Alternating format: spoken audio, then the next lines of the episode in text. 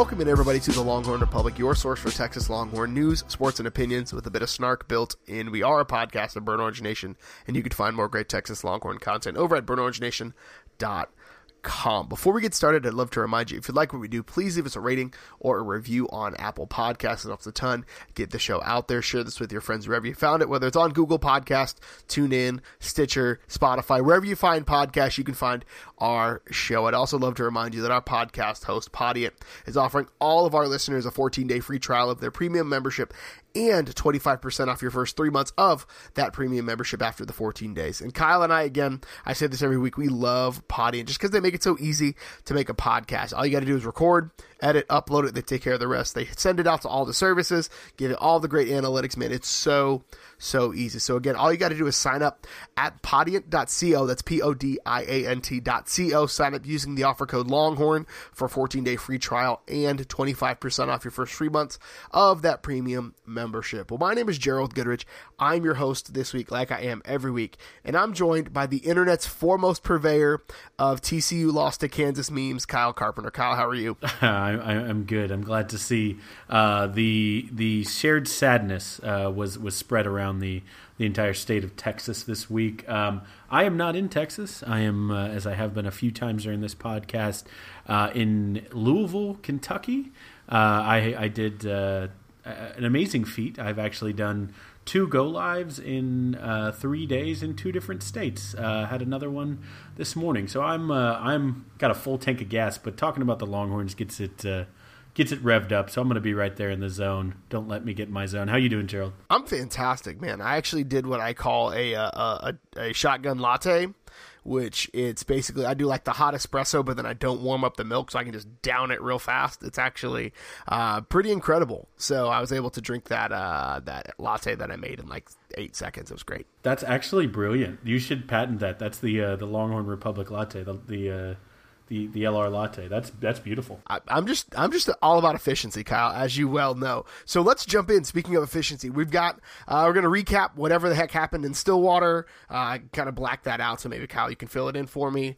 We'll talk about what Texas needs to do to get back on track against West Virginia. Got some Cruton news. Always love talking about the Croots. Uh, we've got some basketball news on both sides uh, of the aisle, and then we've also got a bang the drum at the end of the show. But let's get started and talk about that thing in Stillwater. So the writing was on the wall, Kyle. Everybody was like, oh, this is a game Texas can lose. It's night game, Stillwater, Gundy, Halloween, blah, blah, blah, blah, blah. And it freaking happened. So Texas came out mad flat to start the game, gave up way too many yard yards in the first quarter, I believe. Uh, they're still the first quarter. They're still scoring. Uh, they're still trying to count out the exact number of yards that Texas gave up. Now, 260 total yards in the first quarter. Texas was down by 17, uh, 17 to seven at the end of the first quarter. The first half, they were down. Uh, four, what was it? 17 points. They're down just ridiculous. Was unable to come back. Can't give up 31 points in half of football and expect to win a game. So, Kyle, I rushed through that because I'm still trying to process through. I'm I'm on stage five of the stages of grief at this point. Uh, so what what happened? Like what the heck happened um, that let OSU build up such an early lead and, and put Texas in a hole? Uh, well, I mean, twenty four seven. I'll just say this: Texas, you know, did well to to get back into it and make it a game that they could have won. Um, to to start with the positives that's a, a team that in the past doesn't even get that close. They don't show that fight to come back. Obviously, they should have not been in that position, but you can't start a game like that. You, you, just can't come out. And we've we very clearly said this is a team that has not played four quarters yet, and that's still true. I mean, that's a team that's lost two games and, and had some really big marquee wins. They still have not. I guess OU you could call eighty percent of a game. They have not played a full game um, a full four quarters. So it's it's crazy that we're this far in the season talking about the potential that this team has if they can put it together. But what they clearly didn't play in this game was the first quarter. Like you said, 260 yards. Um, I mean, and not just hey, our cornerbacks are out, um, which you know obviously is a part of the storyline when you have two senior cornerbacks, uh, Davante Davis and Kris Boyd, who are out uh, due to violation of team rules and ended up missing the entire quarter. Uh, but that's bigger. I mean, it, eh, you look at it like a guy like Brandon Jones, who really start, looked to be turning the corner, is a guy who they uh, they picked on, you know, and, and they were they were able to get the the get ball moving on the ground in that quarter. They were able to obviously do it through the air against not just uh, our corners, but pretty much anywhere and everywhere they wanted. Cornelius had two TDs and 140 or so in that first quarter. So I mean, it's it's tough to sit here and say if the two cornerbacks play that, that this game doesn't look a little bit different. But I don't think that that ultimately is the is the entire story. I think putting in you know uh, Kobe Boyce who uh, supposedly had all the potential and, and um, just hasn't really lived up to it so far this year. And and Cook, who's a young guy and hasn't got to play enough, um, you know, it was a tough a tough challenge when they have a guy like Tylan Wallace. Uh, you have to cover in some other talented receivers. That's tough, no matter who you are. But again, I just it wasn't just those two seniors. I almost think it was seniors across the board on this team were a little bit disappointing, if not just in the first quarter, then throughout the entire game. Yeah, and you know it it'd be great to say, yeah, when when the senior cornerbacks came back in, the defense played better. But if you look at the numbers, if they scored 17 in the first quarter and they ended up with 31 at halftime, that means that they scored twice more when the senior corners were back in. So it, it wasn't that I the I just think they came out and OSU really capitalized on what Texas doesn't do well. Their offensive line played better than I think they've played all year. That yeah. was a team going in that was giving up like almost three sacks a game, and Texas could not get any pressure on Cornelius. Uh, in the first quarter, you know, Hill and Hubbard combined for like 113 yards, which is just dumb. Yeah. Um, on 12 carries. So like it's just ridiculous.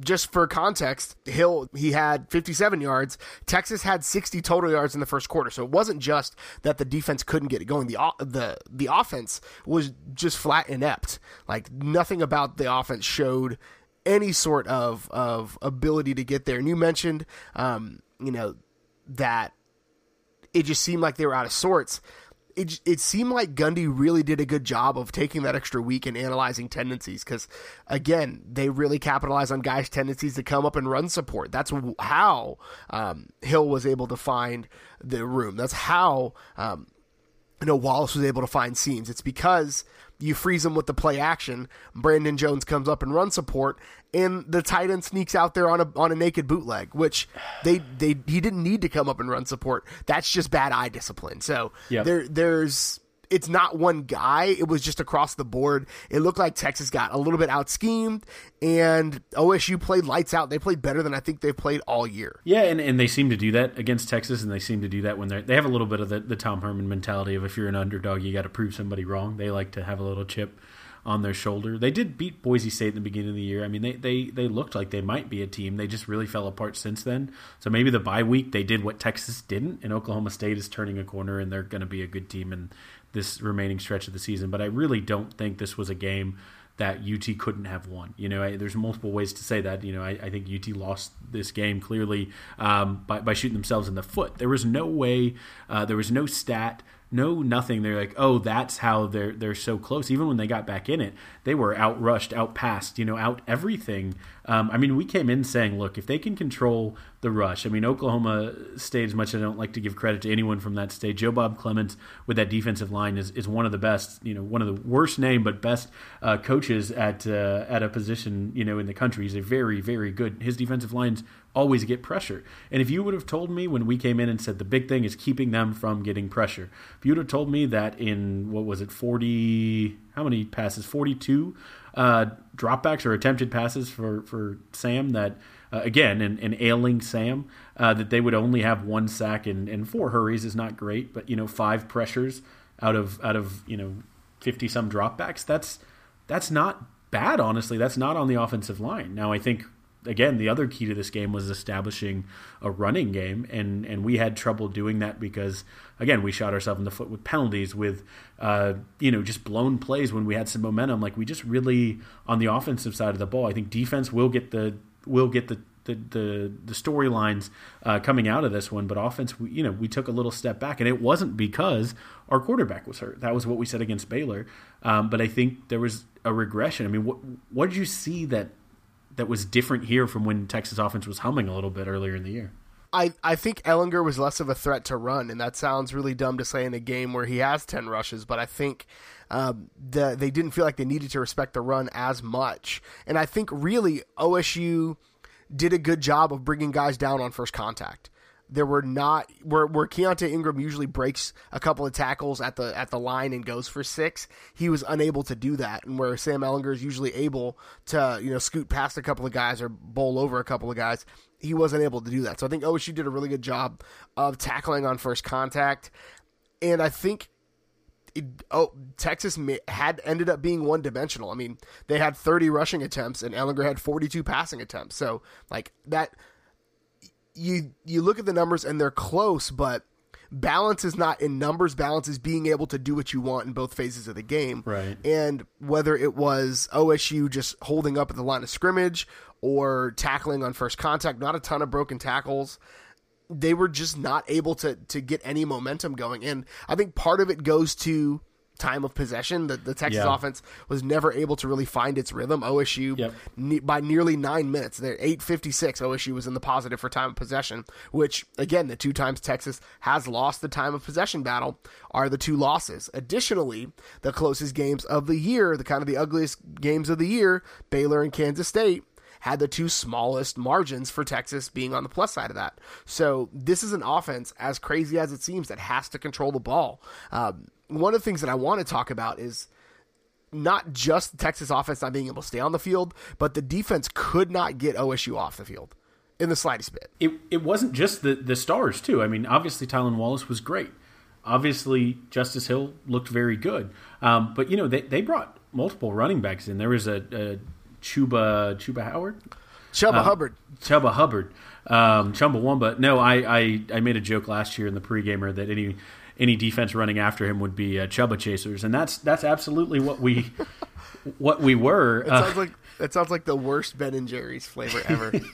uh, I mean, that's what they were, but it, was just anyone they put back there seemed to have success, which was which was wild. I mean, that's where I said, where were our seniors? Where was where was Chris Nelson, who's been so good at penetrating uh, into the backfield? Where was where was Breck and and, and Omenihu getting there? Where was where was you know Johnson and Wheeler? Where, I mean, where were the guys who've been making plays, been living in opponents' backfields um, with the running game? And, and I mean I'm not a refs guy. I never have been. I'm not going to sit here and say that OSU had 150 uncalled holdings. You know, they, they clearly blocked a way that worked for them, and the refs weren't going to call it. So you adjust. You know, that's that is what it is. Um, but you know, I, I, just it was just frustrating to watch that defense. Um, which you know, you, you think about last year when our offense was terrible, and we said, hey, if we had a halfway competent offense, we could be a really good team. And you want that this year. You want to say that the defense is the strength of this team but I don't know if I don't know if I can comfortably say that. Right? I I don't know that this defense is going to win you games. They're not going to lose you games. I'm not going to go throw them under the bus, but I, I, mean, this was a zero turnover game, which you know that time of possession and winning the turnover battle has been what I think has propelled us above probably where our, our, our, punching above our weight for where we were being the number six team in the country was because we did those two things well from a talent perspective we were probably closer to this, like a 15 where we are now.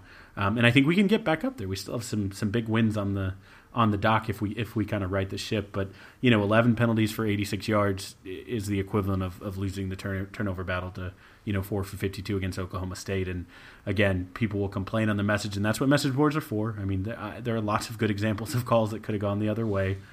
Uh, I'm not going to spend our time talking about it here, but y- yeah. you have to find a way to compensate for that. Um, the only egregious call in my mind, and again, I don't want to go into time time, but it was that fake punt, obviously. And I think outside of that, it's the game of football. You're in a team's home, you know, homecoming game, Raucous Stadium. They're going to probably get the favor of the calls, just like when UT's rocking, we probably got the favor of the calls against USC with the Sam didn't get a safety. You know that happens. You're going to get a little home field, home cooking. It, it happens. The Big 12 refs are terrible on all sides, but. Uh, you know, uh, this is a game that shouldn't have come down to two calls or three calls.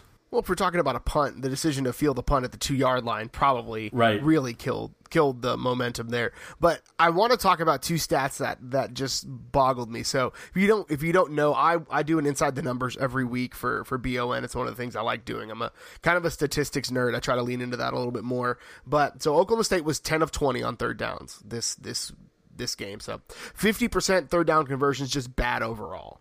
Um, it's the highest total of first uh, third down conversions uh, since Charlie Strong was the head coach. So week eight of 2016, highest percentage since week 11 of that same year. Um, the last two games, so Baylor and Oklahoma State, uh, they combined to go 28 of 37 on uh, on third downs. So, which is just insane. Um, and then the other thing that just boggles my mind is the length that OSU was able to convert. So they had, I think, 10 third downs that were five yards or longer, meaning that the defense did its job on first and second down. Right. And OSU converted on half of those. Uh, Half of third downs that they convert uh, of uh, they converted on. So five of their ten were from what I would consider to be third and long. Where if you if you're in a third and five, that should be a favorable position, and OSU converted on five of those. And the the other thing is, it was really two guys that killed us. You know, Cornelius obviously with a couple of scrambles, but Wallace and Stoner combined for six of those first down first down conversions for 88 receiving yards, which is nuts. It's absolutely insane. I mean, th- th- that's that's the game right there. Honestly, right? That's that's the difference in a, in a three point game. That one stat, any of these stats, but that that's the difference. And I mean, that's hard to swallow for Texas fans. Um, like I said, it'll be a very fine medicine if, if this is what it takes. At least on social media, the players are seem to be fired up after this game. Um, I, I, hope they come into practice, you know, this week and they, they show that same fire. I hope they roll back into Austin, and they've been significantly better at home this season, and they they roll in, into DKR on Saturday, and they show that fire. And and winning this next game does a lot to right the ship and, and, stop a slide. I think winning after a loss is a crucial thing uh, for a coach, you know, to, to, show they're truly one of the best coaches in the country. So Tom Herman has a chance here to to get the ship back, and then we'll see what the rest of the season looks like. From there, you know, you have a puncher's chance to do something. They've lost one game in the Big Twelve. You can still win all the rest. So you know, I, I don't think the sky is falling, but the players need to come in, especially like I said, those seniors need to step up. The captains need to be leaders. The the on both sides of the ball, the guys who are you know who have been there and played a lot need to say this is below Texas football expectations. Be better, do different, come out, win your position battle, play smart, don't make mistakes, win football games. Yeah, I think that's that hits the nail on the head. I think it's it's tough when your captains and your senior guys guys on a leadership committee are not hitting expectations. How do you expect the rest of the team to do it? Uh, with that loss, Texas drops to number 15, like Kyle alluded to in the poll that kind of matters. Um, they take on at 2:30 a.m. or 2, not 2:30 a.m. 2:30 p.m. Thank the Lord, it's not 2:30 p.m. it's not a Pac-12 game. Uh, they take on number 12 West Virginia on Saturday. Texas somehow opened up as a one and a half point favorite. I think Vegas likes Texas at home. I think that line probably moves a bit. Uh, I don't. I don't see Texas remaining. I, I don't. It's just that's so weird the only thing I can think is they don't want Texas to win, and this is really a Vegas scheme against us because they know Tom Herman needs to be an underdog to win these ranked games, and they're trying to. They're really trying to. They bring Texas down. This is my tinfoil theory. Everyone's against us. They're conspiring because no, I don't actually believe that, but uh, I do wish that we, we we weren't, so that Herman could have one more piece of ammunition. Not that you know the fire he showed throughout the game, he necessarily needs it. I hope he unloaded the, on the players with that and, and gets it you know transferred to them. But yeah, I didn't expect this. Uh, if you need any more ammunition after getting just embarrassed on the road, when you basically control your fate to play for a national championship, then then good your point. team needs to find another sport to play. I'm just going to be real honest with you. You're absolutely um, right. But West Virginia brings arguably one of the best, not arguably one of the best offenses, but possibly one of the most efficient offenses in the conference. Um, they're number 15 in total offense, 479 yards per game. Uh, number 9 in passing offense, 331 yards per game. Number 3 in passing efficiency, which is just insane, uh, with a rating of 186.61. And they're number 16 in scoring offense, 39 0.9 points per game. Part of the big success that they have is Will Grier, who's probably going to be one of the first few quarterbacks off the board uh, when the NFL draft. We'll probably talk to Kyle Crabbs later to, towards the draft season to get his read on him. But uh, Grier has 2,272 yards, 25 touchdowns, just seven interceptions. This was mind boggling last night when I looked at it Will Grier is top 15 in 10 individual offensive categories. Yeah. 10. That's, that's nuts. That's very good. He's uh he's a very talented player with with a lot of weapons and he knows exactly how to how to use them. I mean, that's the thing that's scary. He knows when to attack you deep. He knows when to hit you short. He knows when to, to scramble. He knows when to get out of his hands quick. He seems to do at least at the college level every single thing you you could ask from a quarterback. So I mean, UT has derailed some Heisman campaigns, and I think this is Tua's to lose. But you know, let's go derail one more here because Will Grier is, has reasserted himself firmly into that Heisman conversation. I I don't know. For me, this is a game that doesn't come down to beating Will Grier because unless they break Will Grier's finger again, I don't see him having a bad game because that's just not what he does. That that's not Will Grier. This is a game that comes down to Texas being able to control the clock. Like they've got like if Ehlinger's healthy enough, they've got to pound the rock. They've just got to. They've got to feed uh, Ingram. They've got to. They've got to run these quarterback powers. That Texas had its way on the quarterback power on uh, on Saturday against OSU, and so I, I don't see that trend slowing down. So I you just have to keep him off the field. Like there's not there's not a way to slow down Will Grier unless you've really got again you find a way to injure him or uh, uh, that's about it. Quick stat for you because this is obviously my second favorite team in the country. Do you know who? I'll say just under fifty percent of Will Grier's uh, seven interceptions this season came against Iowa State. Oh, that's right, the Kansas Jayhawks, the footballing powerhouse and bane to TCU's existence.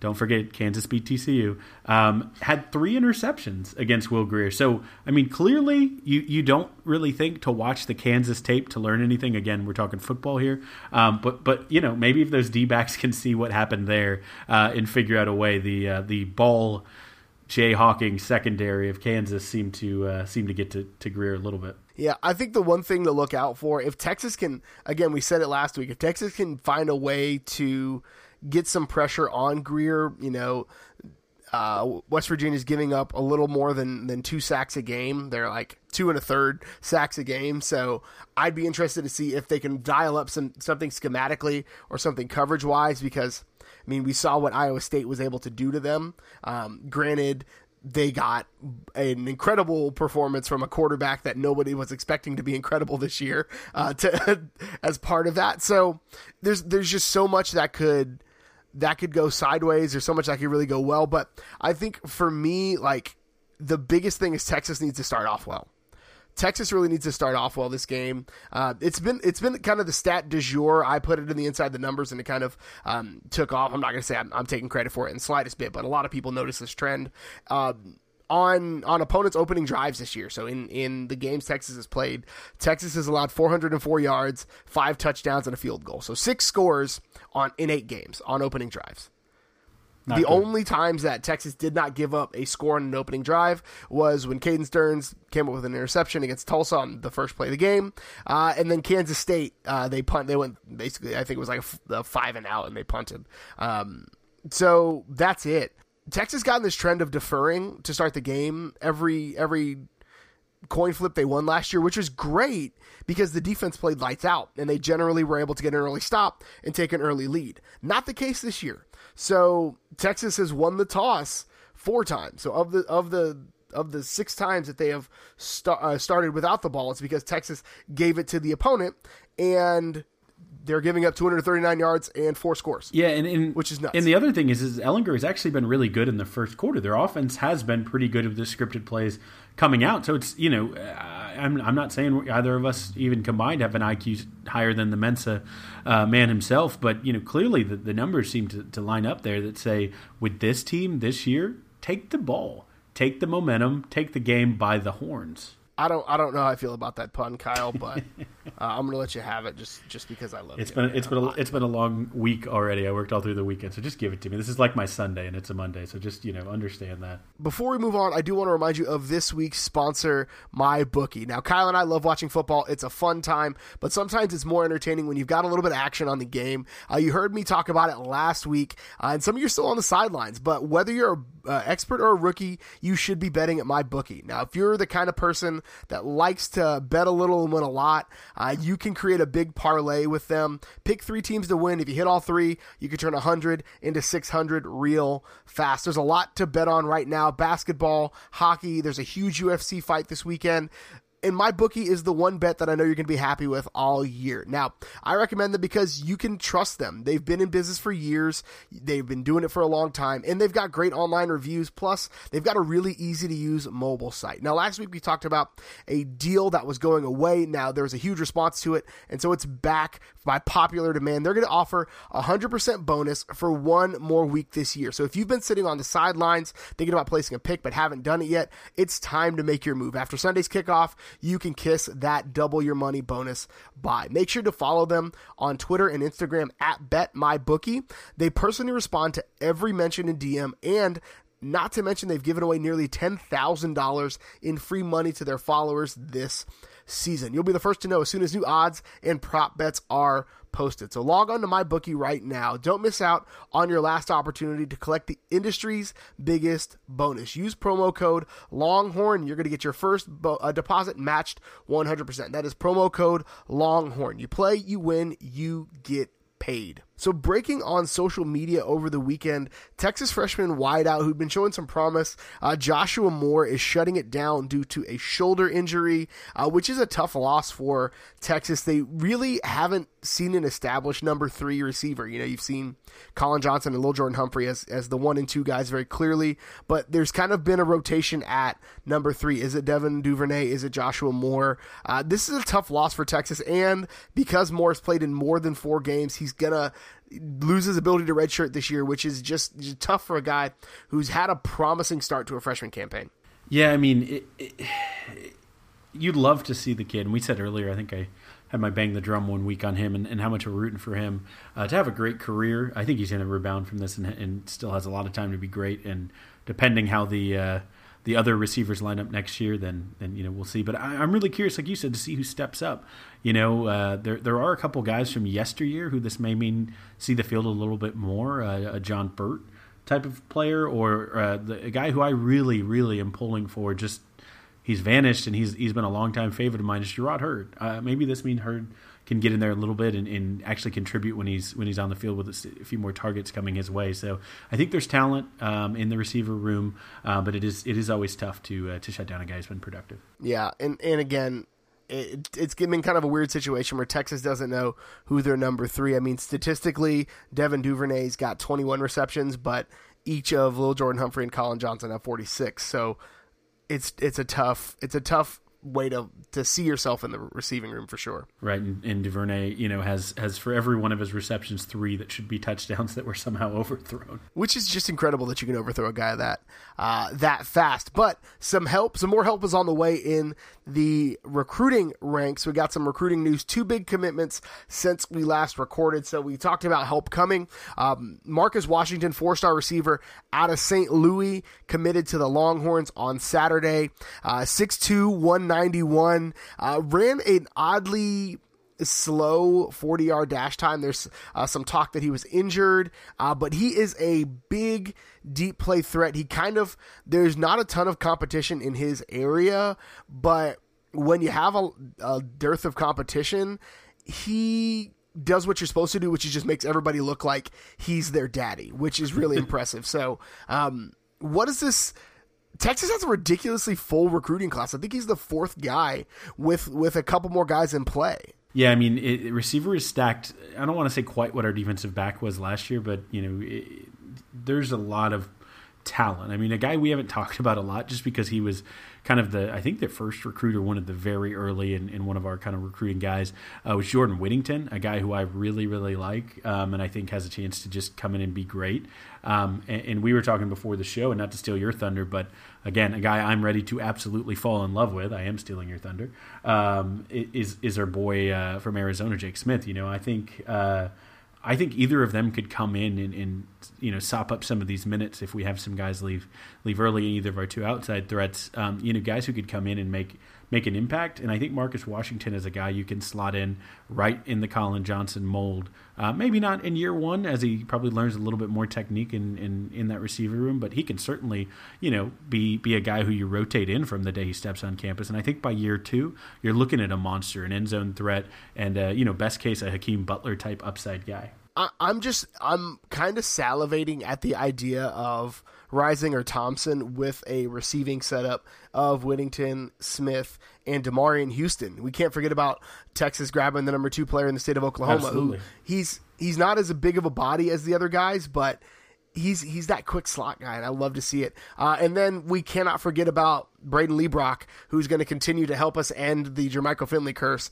So, like, I would. I, am excited to see a wide open full wide receiver set with those guys. Uh, Texas also picked up its second commitment of the 2020 class, the Clout 2020 group, which I still have feelings about that hashtag choice. uh, but they picked up a commitment from four star offensive guard uh, Logan Parr out of O'Connor uh, Helotes. Shout out to Raymond Summerlin. Who is the number 18 player in the state. He's a number four guard and ranked number 130 nationally, six three and a half, 268, kind of tall and lean, but he looks like he's got a frame uh, that could fill out if he gets in a good strength and conditioning uh, program. Uh, yeah, I mean it's it's it's exciting. We add beef, um, and, and, we we do well. You know that this is this is the Herb Hand revolution uh, here that I, I, I've been crowing about. I mean get the beef in on both sides of the ball, let them develop, keep the pipeline, keep guys not having to step in at 18 and, and you know block on the offensive line, keep keep uh, keep this stacked, keep this room full, and I think you're you're doing great things. We talked about it. I think it was last week in our redshirt watch, um, where Texas is able to redshirt most of the offensive linemen they brought in in the 2018 class, uh, and just keep again keep that depth going. It, it it's hard to have an 18 year old line uh, offensive lineman competing with a 21 22 year old defensive lineman so keep the depth so we've got injury news and and and we we have this titled as Roach News, Kyle, which I have to give it up. That is a great uh, way to cue it up. So uh, on the football side, uh, Malcolm Roach could potentially be back. We thought he was shut down for the season.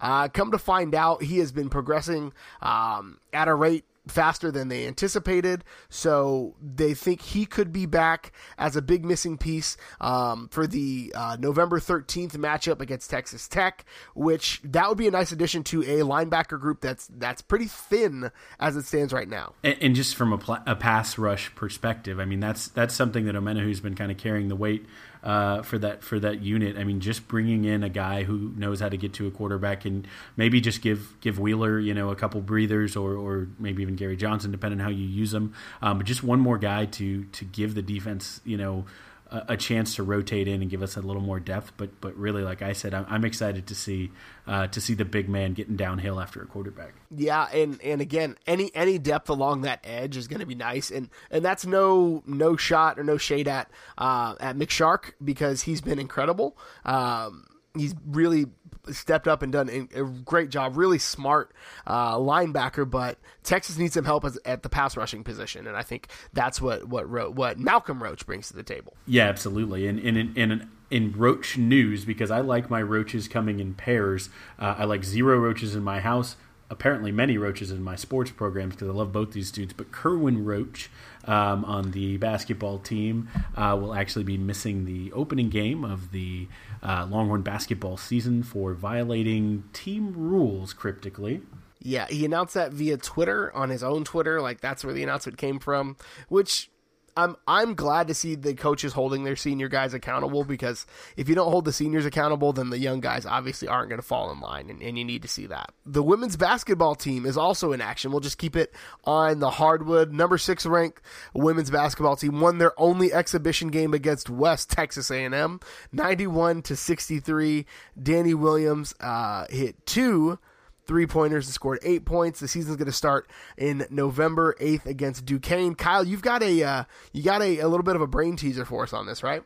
Uh, yeah, I mean, first of all, just big shout outs to lifetime Longhorn Danni Williams. Uh, already loving her. she was not the high scorer in that game. That's just the stat that I chose to pull out. I'm going to be tracking her all season because, again, you have a straight shot to my heart by trolling the Aggies, uh, especially if you uh, unfortunately were one. I love you even more if you went there and you hate it. Um, but uh, yeah, so they start the season uh, October or excuse me November 8th against Duquesne, which is definitely a thing I didn't have to look up and I knew how to pronounce. Um, Duques- Duquesne, as it were. Um, and I wanted to play a little trivia because I, I, confided in Gerald that basketball schools with no direction and no direct tie to a state often confound me. Like I thought Wake Forest was like in either Virginia or or California very easily. Could have been Oregon. Um, places that have woods. Um, for, for much of my my uh, youth, I didn't know where it was. Schools like that uh, always very interesting to me. So Gerald, I asked you not to look this up. Where is your best guess on where? Duquesne is. I told you I told you pre-show that it feels like an I state. So like Indiana or Illinois are my are my two guesses. One of those two states. Well, Yins is wrong about that. Duquesne is in Pittsburgh, which I had no idea. I've spent time in Pittsburgh.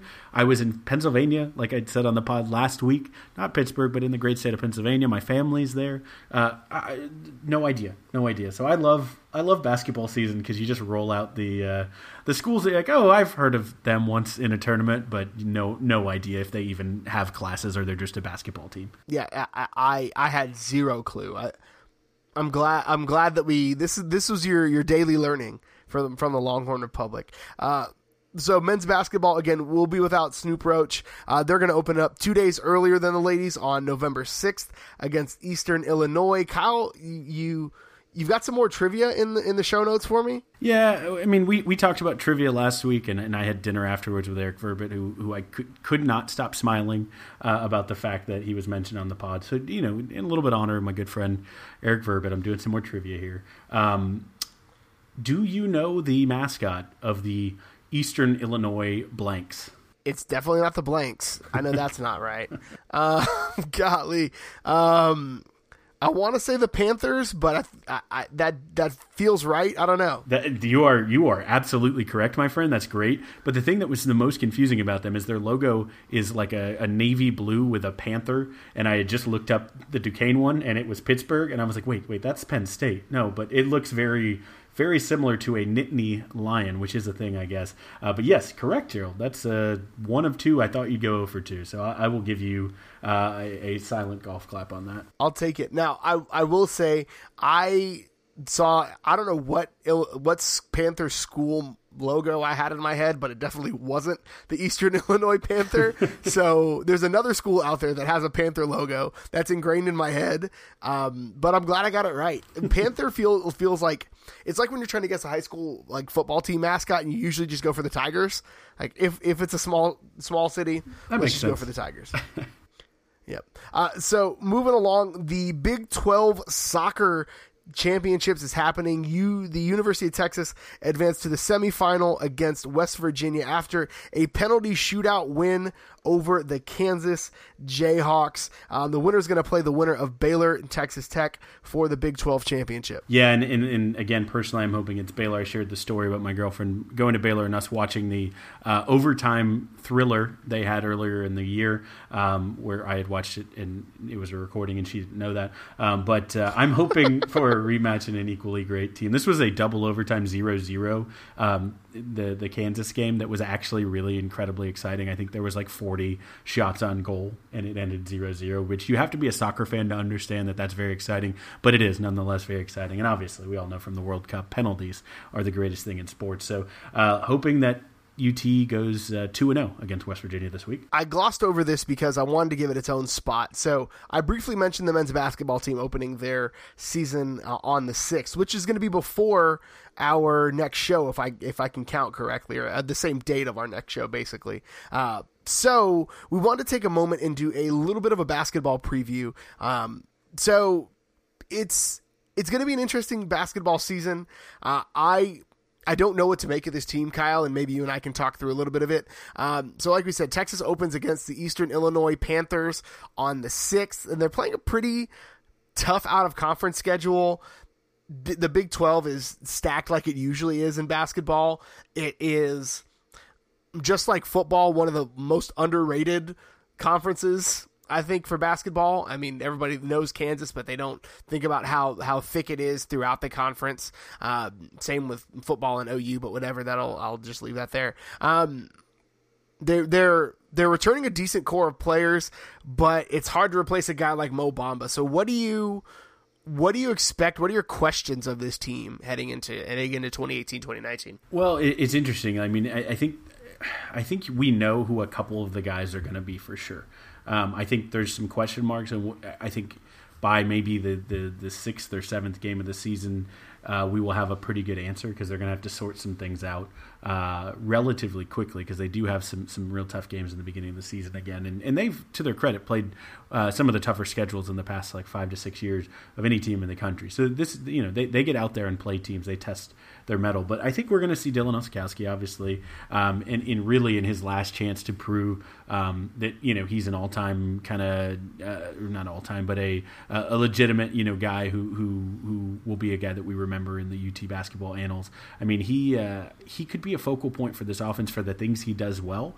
I think this is going to be a small ball lineup this year, and there's going to be some guard play. And I think what that does is they tried to make him kind of more of a distributor last year where he had to move the ball around. And I, I, think if they can just use him as a stretch five, if he can go out and shoot the three, and especially if he can get that going at a, at a decent rate, and then do the things that he can do down in the post, um, that limiting what he has to do will actually greatly expand what he can do. I think is, is how I how I'll put that.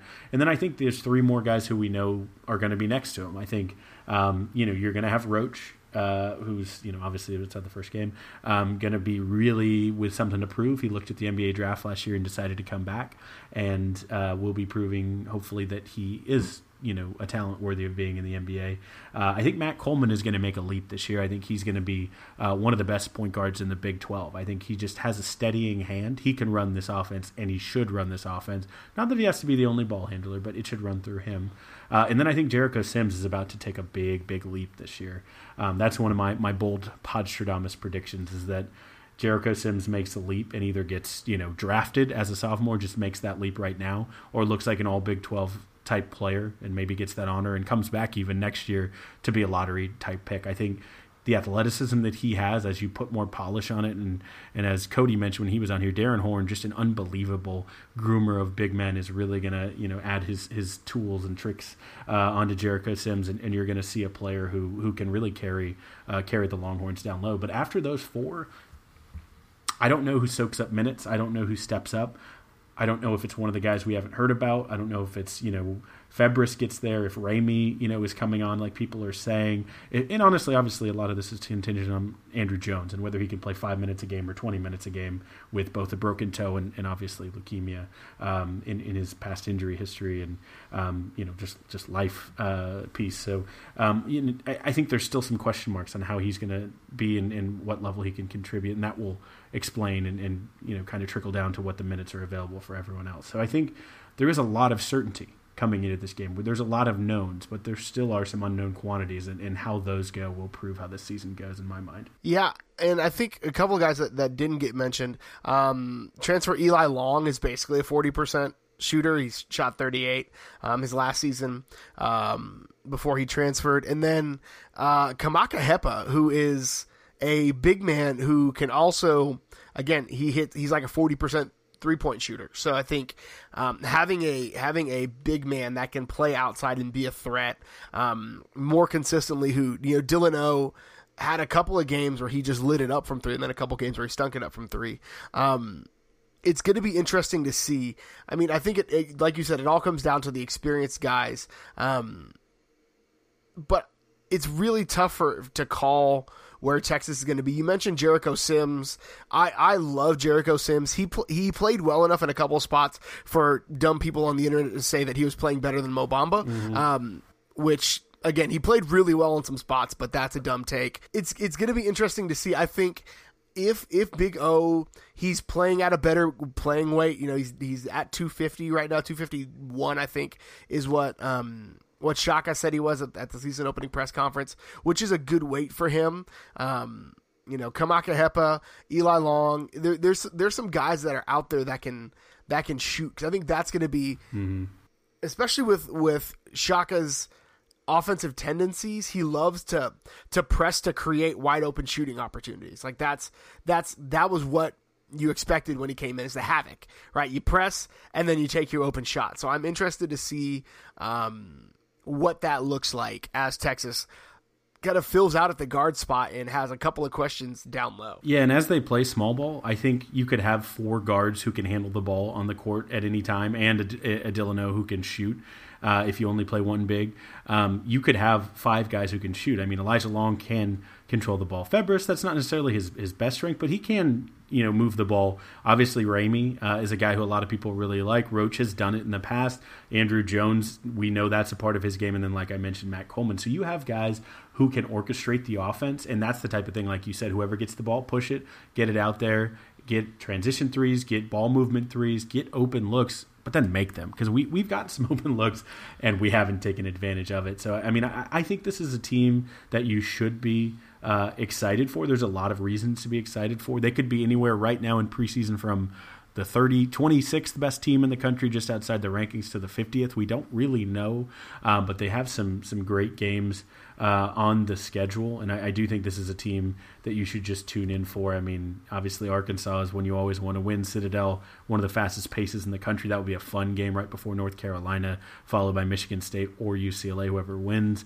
Uh, Purdue, the Providence, one of the best mascots, uh, and then you get into a really stacked Big 12 team. Um, so I mean, I, or uh, excuse me, Big 12 schedule. Um, I think anytime you see on TV that the Longhorns are playing, try to sit down and watch a little bit. Try to sit down and carve some time out because uh, this could end up being a really cool, really fun, really great basketball season. Yeah, it it it feels like this is a season they could be really good. They could be incredible. So I'm I'm interested to see uh, where they end up at the end of the year because again, I think if this team gels, there's such such a high level of talent there uh, that they could again do things like beat Kansas or you know beat OU regularly, which feels really really good. Yeah, absolutely. And I think I think uh, one thing I didn't talk about, and I, I don't want to make this too too long, but one last point. Um, since Shaka came, everything was about the havoc and how that worked in the press. Um, but Shaka is a good defensive coach outside of just the system of pressing. Uh, in the last two years, there's only uh, four other schools in the country um, that have finished in the top 20 in in uh, adjusted defensive efficiency, according to KenPom. Uh, that's obviously UT, one of the five. Uh, Gonzaga, Virginia, Cincinnati, and uh, Alabama, which you know was a surprise tournament team last year, but a lot of it was Sexton and plus defense. Um, but uh, you know that that's a good sign, right? If you can, that's something that you can directly control with your coaching. And I think to me, when people talk about Shaka has to prove it, this has to be the year or or else. I, I think you can look at that and you can say, well, Shaka's coaching him up. I mean, they're they're playing defense. They're doing things right. They're doing what he asked. You just got to make the shots after that. So, um, you know, like I said, I, I, think both sides of the ball. Make sure you keep an eye on that defense. I, I think one one quick shout out to, to Roach again. Kerwin Roach absolutely robbed of a Big Twelve defensive player. Uh, uh, ranking last year. We talked about it. I think yep. he might come out and just Kawhi Leonard some folks, uh, and by that I don't mean you know laugh like a robot it, crying, um, but absolutely just take some balls, rip them out of people's hands, and go the other way for a big uh, a big highlight dunk. So um, I think it's going to be actually a fun defensive. I know college basketball defense isn't always the best thing to watch, but a fun defensive team to watch as well. So uh, with the athletes and with the determination for defense, it could be a defense becomes offense type thing, like you mentioned. Kyle, I am shocked that you are surprised that a team coached by Avery DeWitt Johnson is a defensive power? uh, I'm so I'm I'm shocked that it, that you are surprised an Avery Johnson coach team is a defensive power. you you just tickled me uh, with that. Avery Johnson was one of my like childhood heroes, mainly because I was the same size as him when he came to speak at my school in fourth grade. Um, Avery Johnson made me watch him watching him play think that I could play in the NBA. He was gifted with absolutely nothing, not a jump shot, not a like vertical leap that was exceptional, uh, nothing except just like grit and work ethic and a team that would allow him to go out there and, and he's a fantastic leader and, in point guard from that perspective. But like nothing in his career stats said that he should have been an all timer. But try beating Avery Johnson, you know, three times in a row. Good luck the dude is a gamer and he was an all-time spur and i love avery johnson so much. So thank you for allowing me to talk pro avery uh, on this podcast. 16 year career which is crazy. Like that he was with the Spurs and then with Golden State, then with the Spurs again for like eight years. It's just such a weird that he bounced around. Like I only know him as a Spur, which is there might even have been a weird like Spurs to the Rockets and then the Rockets waived him and back to the Spurs or something. There was some yeah. some caveat in that, but you know he always he always found his way home where he belongs in, in silver and black. Uh, but now it's the part of the show where we honor one of the best traditions in all of college sports, Big Bertha, and we bang the drum presented by Joe Ruiz. Kyle, what are you banging the drum on this week? Absolutely unsurprisingly, uh, I am banging the drum on on my dude, on on Big Mike, uh, the man from from very far but very near to my heart, uh, Michael Dickson. Um, you know, you could make a short list of the best uh, the best UT products to to carry the ball in the NFL. And I think Michael Dickson is near the top. And now you you may be saying, "What what are you talking about? He kicks the ball. He doesn't carry the ball." Well, Michael Dickson did uh, did something on on Sunday. What what Coach Pete Carroll called the Aussie sweep, which I'm going to take a real quick aside and say why you don't call that play the walkabout is absolutely beyond me, Pete Carroll. You're better than this. Get your stuff together. Pete Carroll on, on the Aussie sweep said that Michael Dickson was designed to take a safety. They, to give some context, they were killing the clock off, and even though Michael Dickson could have just punted it from his own end zone into the other end zone, they didn't want to do it that way. They were going to run some time off, take the safety, make them score twice in like under a minute. So, you know, fine coaching. Um, but Michael Dickson said no. He saw a situation to take advantage of. Um, and he did. He uh, rolled out as Aussie style punters are, are wont to do, um, and saw a, a, a, lane and and took it. He absolutely took it. Um, and, and, there is always a risk. Again, he's running out of his own end zone in this scenario. He gets tackled at the two. Uh, they take over uh, the the Lions take over the ball at the two yard line and have a chance to score and actually like win this game. Like that's a that's a very ballsy decision, and he does it, and he runs for the first down because he can do no wrong, and he's the greatest thing ever, and he has all of my heart, and I love you, Michael Dickson. Um, TCU can have their LaDainian Tomlinson all they want. I'll take I'll take a Mike Dickson any day of the week, and I am so excited to watch this guy for the next twenty years. He is one of the best players drafted out of the University of Texas. Like skill for skill, like pound, you know, pound for pound, just like what he does.